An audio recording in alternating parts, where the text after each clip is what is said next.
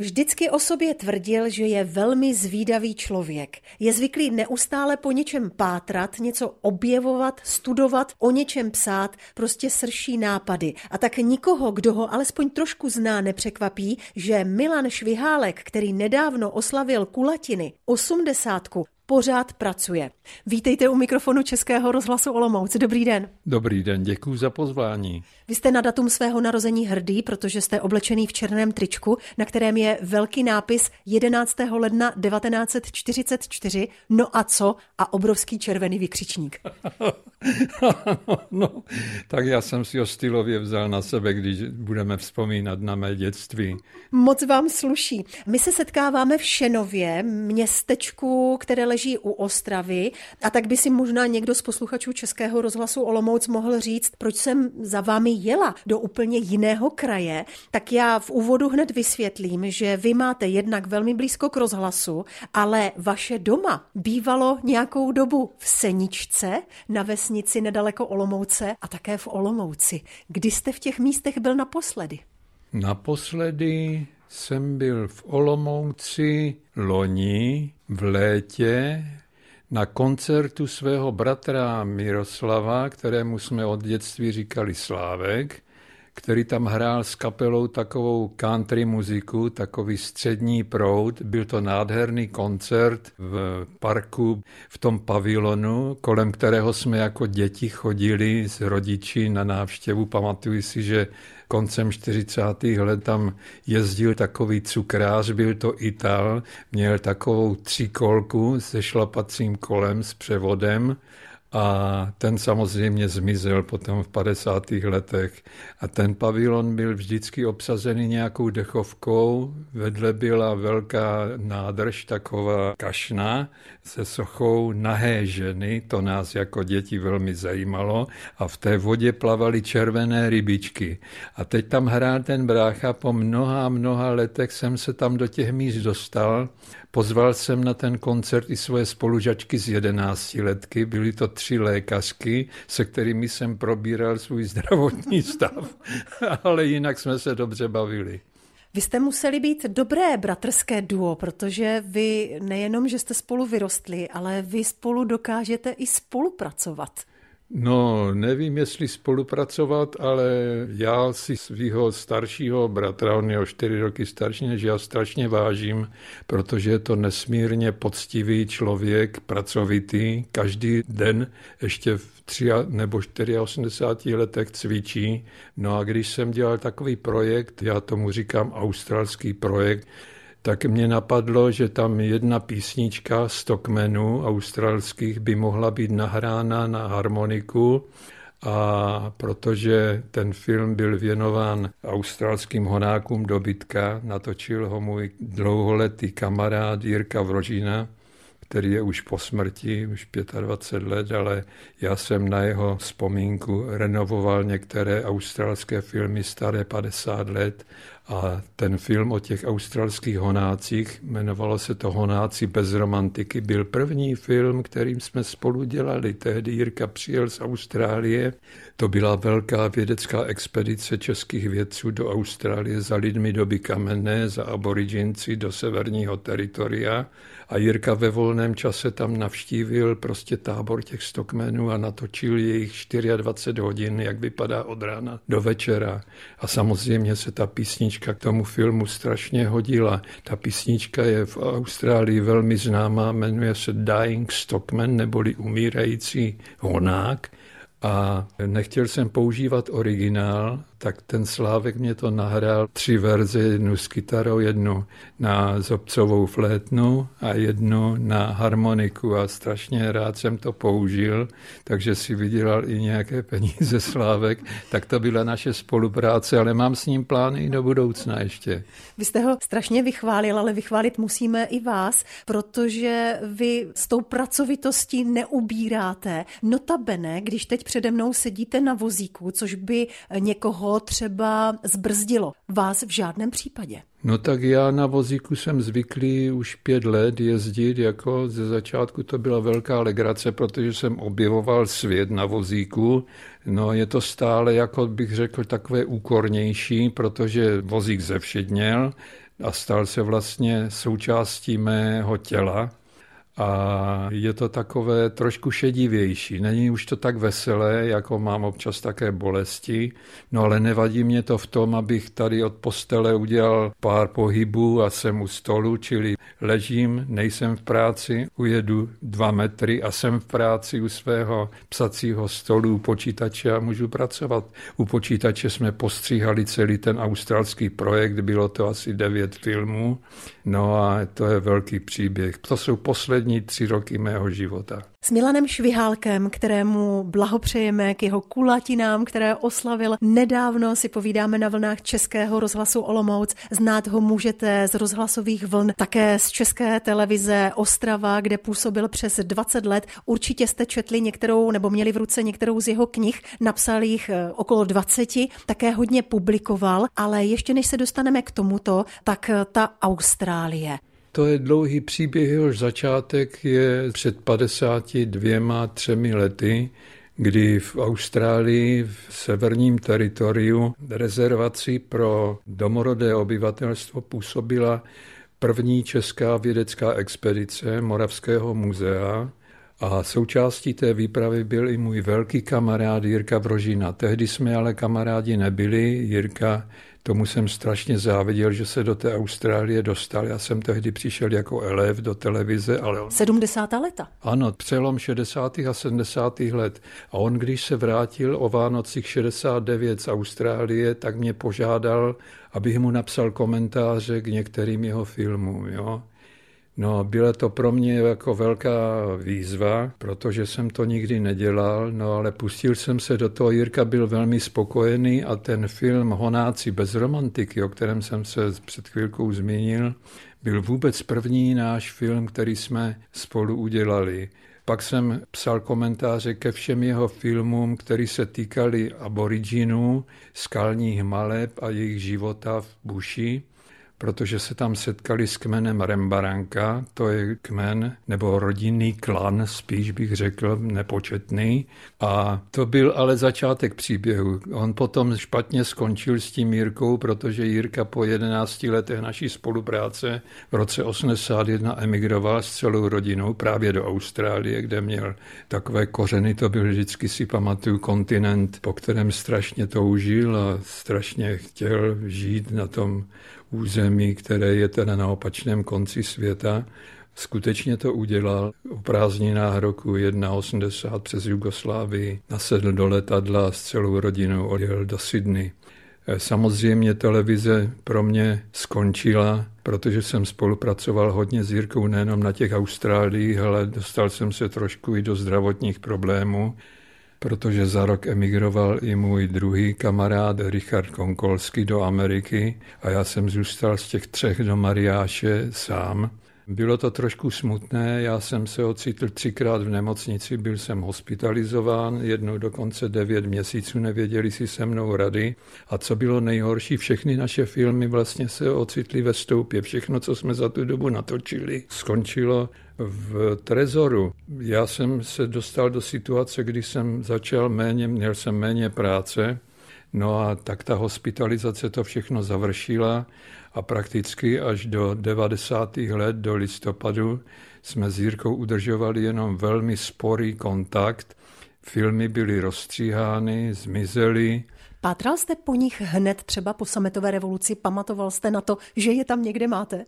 Já jsem po nich eh, moc nepátral, protože Jirka se v 90. roce vrátil na čas, točili jsme s panem Zikundem ve Zlíně a projeli jsme republiku, natáčeli jsme s různými zajímavými lidmi a Jirka neměl zájem nějak se k tomu vracet. Už to bylo prostě 20 let pryč a říkal si, co s tím, co já se o to budu starat.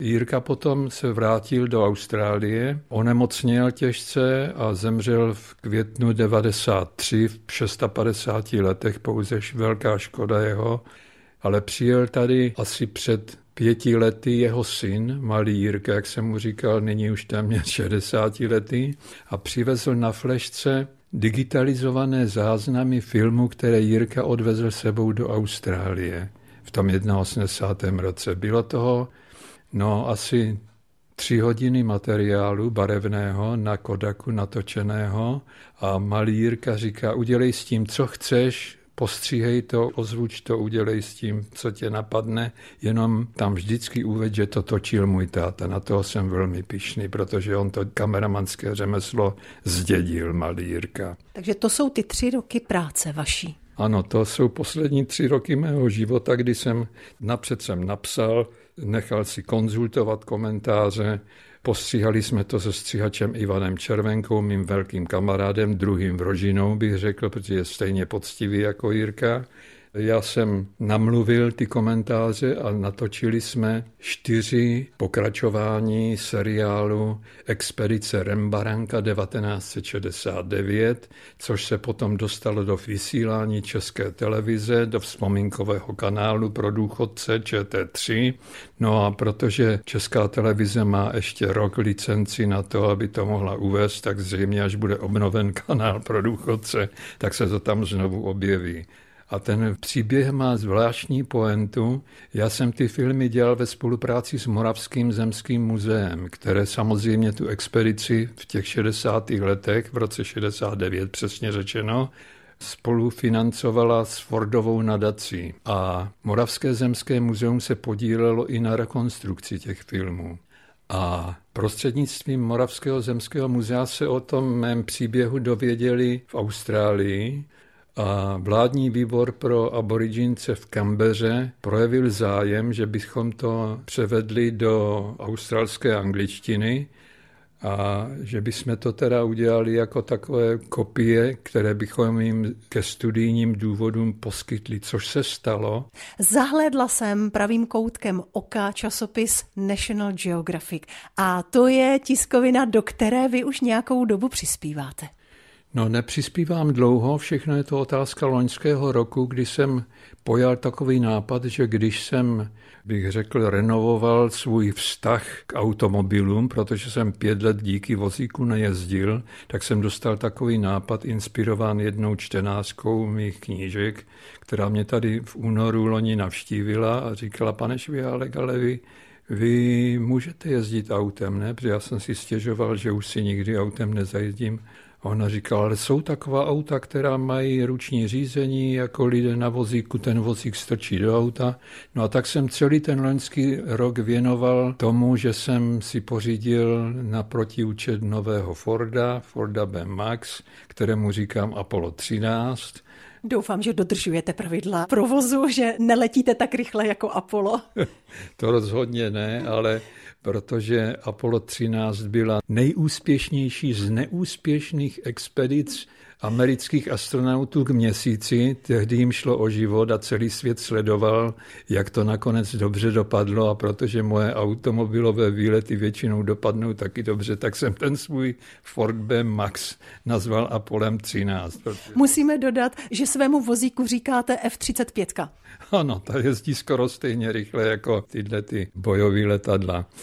No a já jsem ten rok zkoušel jezdit po pěti letech, šlo to velmi stěžka, přiznám se, protože mám ruční řízení a to je velmi citlivé a musel jsem si zvyknout, ale díky tomu autu, novému autu jsem pojal takový nápad, že bych mohl se vrátit ke své knížce za svědky minulosti a některé ty lokality znovu navštívit a po letech o nich něco napsat. Původně to vzniklo jako film pro českou televizi Ostrava do cyklu Náš venkov. Bylo to takové téma tady Břidlicových dolů v krajině mezi Olomoucí a Opavou. Ta krajina Břidlice, o tu se stará taková skupina velmi nadšených lidí, kteří založili občanskou společnost se stejným názvem Krajina Břidlice. Jsou to velmi nadšení lidé, kteří tam renovují ty staré doly a, a dělají naučné stezky, dělají besedy. A já jsem před 40 lety do seriálu Za svědky minulosti, tehdy ještě ta společnost neexistovala, natočil film, který se jmenoval Slunce zakleté v kameni. A já jsem po letech si říkal, já se do té krajiny musím podívat s tím autem, tak jsem tam ještě s jednou kamarádkou zajel. Bylo to velmi zajímavé setkání s těmi lidmi, ale bohužel Česká televize zrušila seriál, do kterého jsem měl přispět, i když oni by velmi stáli o to, abych ten film udělal nakonec k tomu nedošlo a já jsem si říkal, když jsem už zhromáždil zase tolik materiálu, tak já o tom napíšu pro můj nejoblíbenější časopis National Geographic, který jsem velmi obdivoval a pro který jsem vždycky chtěl psát. Tak jsem napsal, vyšlo to v zářijovém čísle loni, Slunce zakleté v kameni s velkým úspěchem. Oslovil jsem prostě šéf redaktora, nabídl jsem mu to, on říkal, ano, my vás známe, zkuste to napsat. Na první pokus jsem byl mezi autorama této tiskoviny a tak vznikla spolupráce. Dneska už vyšel v posledním čísle únorovém článek o celové město, o dolní oblasti Vítkovic. Mezitím jsem do vánočního čísla přispěl článkem Zvonařské řemeslo po Přeslici, protože jsem byl na odlévání zvonů v Brodku u Přerova u paní Leticie Dietrichové a tam jsem zjistil, že má velký projekt odlít 40 zvonů pro největší zvonkohru ve střední Evropě, pro kaply Jana Pavla II. ve vesničce u Vizovic na památku takové zvláštní události za druhé světové války. To je trošku složitý příběh, nebudu se o něm rozšířovat, ale ta zakázka 40 zvonů je úžasná věc a my jsme se na odlévání prvního toho zvonu do té 40 dílné zvonohry byli podívat a tak vznikl vánoční článek pro National Geographic a myslím, že měl docela už, takže už mám tři články a na léto mám připravený další o větrném mlínu v Litultovicích. To vypadá, že co nabídnete, to oni berou. No, není to tak jednoduché, já je nechci zahltit, protože to by nebylo diplomatické, tak teď si dávám pauzu, ale v létě bych chtěl, aby se ten článek o větrném mlínu dostal na stránky National Geographic a já musím říct, že si velmi vážím této spolupráce, která je velmi profesionální. Já jsem přispíval do různých časopisů, jako v průběhu svého dlouhého života i s televizí a s rozhlasem jsem spolupracoval, ale tak profesionální přístup a hladký průběh té spolupráce jsem nikde nezažil. Mimochodem narazila jsem na příběhy domů, které jste dělali v roce 2007 a říkala jsem si, proč tenkrát jste natáčeli jenom v Praze, Brně a Ostravě. Proč nedošlo na vaši milovanou Olomouc, kterou pokládáte za nejkrásnější na světě? To se velmi mýlíte, na Olomouc došlo dokonce dvakrát. Jednak jsme udělali film o domě na, na mlíně, to je ten dům postavený na starém mlíně u parku. Je to blízko autobusového nádraží, kde kdysi byly kolotoče, na které jsem rád chodil a poslouchal tam ty jazzárny. Ten mlín vyhořel asi v, no kdy, tak v 60. letech a na vrcholu té zásobárny je postavený nový dům. Zapomněl jsem jméno toho. Králíkovi. Králíkovi, správně, ano, ano, ano, ano. Natočili jsme to s mým kamarádem Slávkem Bařinkou, režisérem ze Zlína. Ten film jsme natočili pro brněnské studio, ale pro olomoucké studio jsme natočili ještě film o domu v Kateřinské ulici Romana Gronského, který je velký můj kamarád a renovoval dům starý možná 500 let. On je velmi takový archivář a zajímá se o starou historii. Je členem židovské obce v Olomouci. Já jsem se s ním seznámil úplně náhodou na jedné výstavě u Orloje. Stálo zaparkováno několik jeepů. My jsme šli kolem s ním a on říkal, ty máš taky rád jeepy? A říkám, já mám šíleně rád jeepy. Tak jsme si sedli, vyfotili jsme se a tak začalo naše přátelství přátelství. No, ten dům, jak jsem řekl, má velmi zajímavou historii, starou 500 let a Roman Gronský si dal tu práci, že v papírech, v archivech a ve spolupráci s vlastivědným ústavem Volomouci a s archivem sehnal všechny podklady a údaje o lidech, kteří obývali ten dům. On ho krásně zrenovoval. Mimochodem kliky k vstupním dveřím odlévala ještě Mařenka Dietrichová, dcera Leticie Dietrichová, Dietrichové. Ona to udělala podle repliky Kliky, jeho rodného domu, který stál na Horním náměstí. Já jsem tam byl několikrát. Roman Gronský je velký sběratel nejrůznějších věcí. Je známý tím, že se mu podařilo taky v Londýně obnovit Tóru, olomoucké židovské obce To byla velká akce, protože Tóry byly po válce zhromážděny, už nevím kde přesně, ale jejich osud byl velmi žalostný a Romanovi se podařilo odhalit celou historii té Tóry a lidí, kteří prostě jí byli blízko. Je to úžasná práce, kterou on dělá a je to velký můj kamarád. Jsou lidé, se kterými můžete mluvit o čemkoliv a vždycky vám mají co říct. To je Roman Gronský.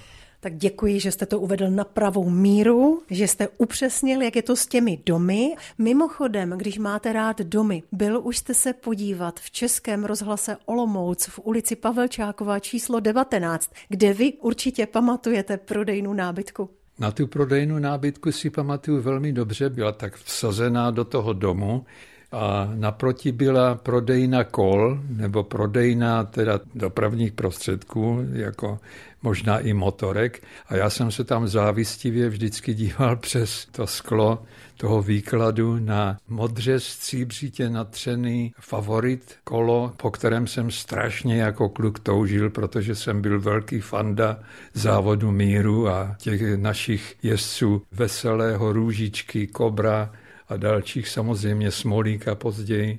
A bohužel jsem se k modře stříbřitému favoritu nedostal, protože byl příliš drahý, stál myslím 1200 korun, ale můj otec mi koupil aspoň sportku, kolo značky Sport, které sice mělo taky přehazovačku, ale hold favorit to nebyl. A byl jste u nás už na návštěvě? Ne, bohužel se jsme se tam nedostal, ale vy myslím nejste bezbariérový. My máme výtah, nová budova už je připravená i pro vás vozíčkáře. No tak to se přijedu podívat. Já vás tímto oficiálně zvu. Děkuju, přijedu rád.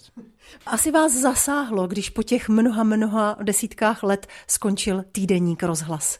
To mě velmi zasáhlo. Opravdu dokonce jsem protestoval u šéf redaktora, protože já jsem tam přispíval téměř každý týden do rubriky Hlas za mikrofonem. Možná, možná se mi udělal, no desítky rozhodně, tak 50, 60 portrétů různých moderátorů, nejenom z Prahy, z Ostravy a z velkých měst, ale i z malých stanic, protože si myslím, že dělají dobrou práci. Já jsem velký fanda českého veřejnoprávního rozhlasu a české veřejnoprávní televize a ty portréty vycházely takřka každý týden. Já jsem představoval jejich zázemí, jejich záliby, koníčky a trošku jsem přibližoval ty hlasy, které lidé znali jenom bez toho, že by znali tváře těch moderátorů, ale tak jsem s velkou chutí vždycky korespondoval s těmi moderátory na dálku taky, protože jsem už chodil o berlích No taky jsem tam napsal řadu větších článků, jako do rubriky Téma. To byla dvoustrana taková, kde jsem psal, já nevím, třeba o Hloudkovém divadle, které postavil náš otec pro naši rodinu, nebo Strečkovi Křopalovi, Časopis Týdeník rozhlas skončil půl roku nebo tři čtvrtě roku předtím, než rozhlas oslavil 100 let. Je to velká škoda, protože ten časopis byl přesně stejně starý. Pod názvem Radiožurnál byl šířen skoro přesně 100 let a před tím stoletím byl zastaven z úsporných důvodů, protože žijeme v zemi, která je, zdá se chudá, ale podle mého názoru je velmi bohatá. Hodně se věnujete psaní. Když jste doma, zapnete si televizi nebo si pustíte rádio? Já se přiznám, že mám jako kulisu puštěnou 24 ČT24, tak tiše ji poslouchám. Rádio poslouchám ve vyhrazených časech, hodně poslouchám Rádio Plus, jsem tam poslouchám Rádio Ostrava, Český rozhlas Ostrava, občas taky jiné regionální stanice, ale mým oblíbeným, oblíbenou stanicí je Rádio Plus, protože si myslím, že je to dobrý nápad mít stanici založenou na mluveném slovu, protože tam vystupují opravdu lidé, kteří stojí za to, aby je lidé poslouchali. Že to není jenom taková hudba pro uši, jako je na jiných stanicích, kde se k těm rozhovorům pouští písničky. Nemám nic proti písničkám samozřejmě, ale to Radio Plus má tematiku, která mě velmi zajímá, společenskou, kulturní, politickou, já jsem zón politikon, já jsem člověk politický a zajímám se o věci, které se kolem nás dějí a Radio Plus je přesně ta stanice, ona taky vznikla ze Svobodné Evropy a je to stanice, které lze věřit opravdu. Český rozhlas Vltava má cyklus, který se jmenuje Osudy.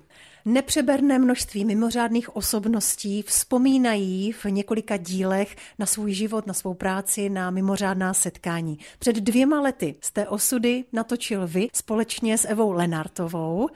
Jaké to bylo vrátit se k celému tomu životu, abyste těch pět dílů naplnil?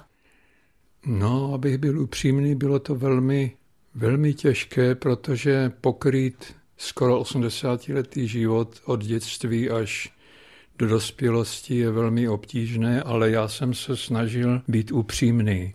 Říkal jsem si, že už málo kdy budu mít příležitost dostat tak rozsáhlou plochu, abych mohl vzpomínat na dětství od těch prvních tří let v Seničce, pak nejkrásnější léta v Olomouci, protože Olomouc považuji za nejkrásnější město na světě.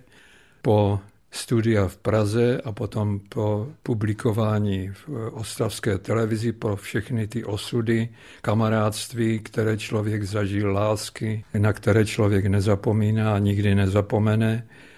No až do současnosti Eva Lenartová byla velmi připravená, dodělalo se to velmi pěkně, natočili jsme to, jak se říká, jednak jedné skoro, byl jsem velmi rád po dokončení, že to mám za sebou a jsem velmi pišný, že jsem se dostal mezi respondenty, kteří měli možnost vystoupit v tomto cyklu, který pokryl opravdu stovky velice významných osobností v naší zemi a abych byl upřímný, moc si nepřipadám jako takový VIP, který by měl zrovna v těch osudech vyprávět, ale nakonec jsem byl rád, že jsem to absolvoval.